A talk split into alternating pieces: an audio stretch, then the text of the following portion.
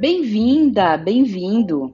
Esse é o Hub Turismo, um canal de comunicação da Pires Inteligência em Destinos e Eventos com os profissionais do nosso setor. Aqui a gente gosta de fazer perguntas, de analisar cenários e trazer um conteúdo criativo e inovador para você.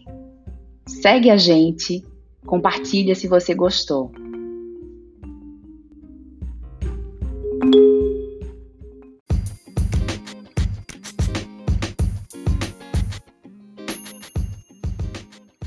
O atual cenário de viagens domésticas e internacionais traz uma série de riscos e oportunidades para o nosso setor em todo o mundo.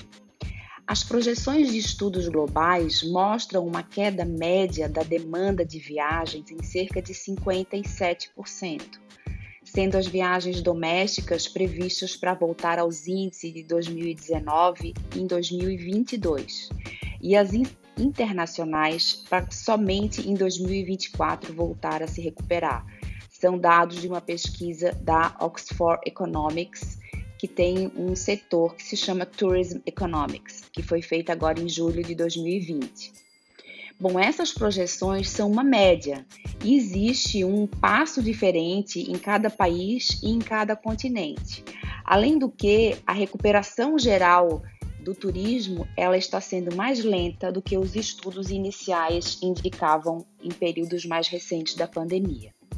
As viagens internacionais devem cair cerca de 64% nas Américas todas e no Brasil em torno de 46% em 2020. Um relatório da mesma Tourism Economics, que foi publicado em junho, analisa que a resiliência da demanda por viagens está vinculada às viagens domésticas ou aos mercados de curta distância. Os custos dos deslocamentos, as restrições de fronteiras e as opções de transportes, além de outros fatores, são variáveis que vão influenciar o comportamento dessa demanda.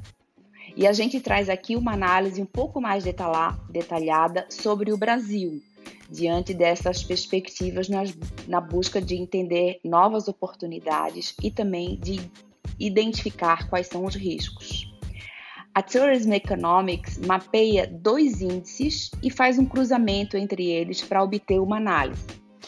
O primeiro é o que eles chamam de índice de resiliência doméstica e o segundo é o Índice de Resiliência de Viagens Curtas, ou chamadas Short Haul em inglês. Baseando-se nos dados de demanda de 2019, foi identificado o percentual de viagens domésticas frente ao total de viagens total da população e depois o percentual de viagens entre os países vizinhos. E uma combinação desses dois fatores gerou um índice potencial de viagens. Nesse cenário, o Brasil aparece como o país mais resiliente na, no cenário da demanda doméstica, como acontece também com os Estados Unidos, China e Japão. E no segundo item, que é o que fala de viagens de curta distância, também a gente está acima da média mundial. Bom, esse estudo ele cruza ainda diversas outras informações e mostra, com base nesses dados, que o Brasil tem uma grande capacidade de resiliência no turismo. Esses indicadores são também avaliados com fatores que a gente já falou, né, como restrições de viagens, fronteiras que estão fechadas ou até a substituição de alguns mercados emissores devido ao cenário ainda nebuloso em alguns países.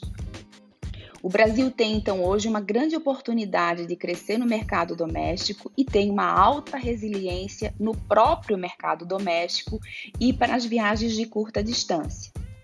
Agora, transformar essas oportunidades em realidade por aqui, além de muito trabalho e cooperação, deve considerar fatores externos, como a própria situação da pandemia no Brasil, a crise econômica, as dificuldades por que passa o setor de turismo para enfrentar esse momento da pandemia né, e ainda com um longo período de recuperação pela frente.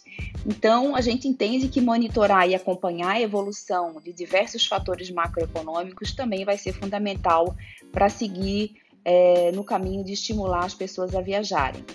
Bom, muitos estudos já comprovaram que os brasileiros é, preferem viagens dentro do país e viagens mais curtas no atual momento e, sobretudo, no momento pós-pandemia.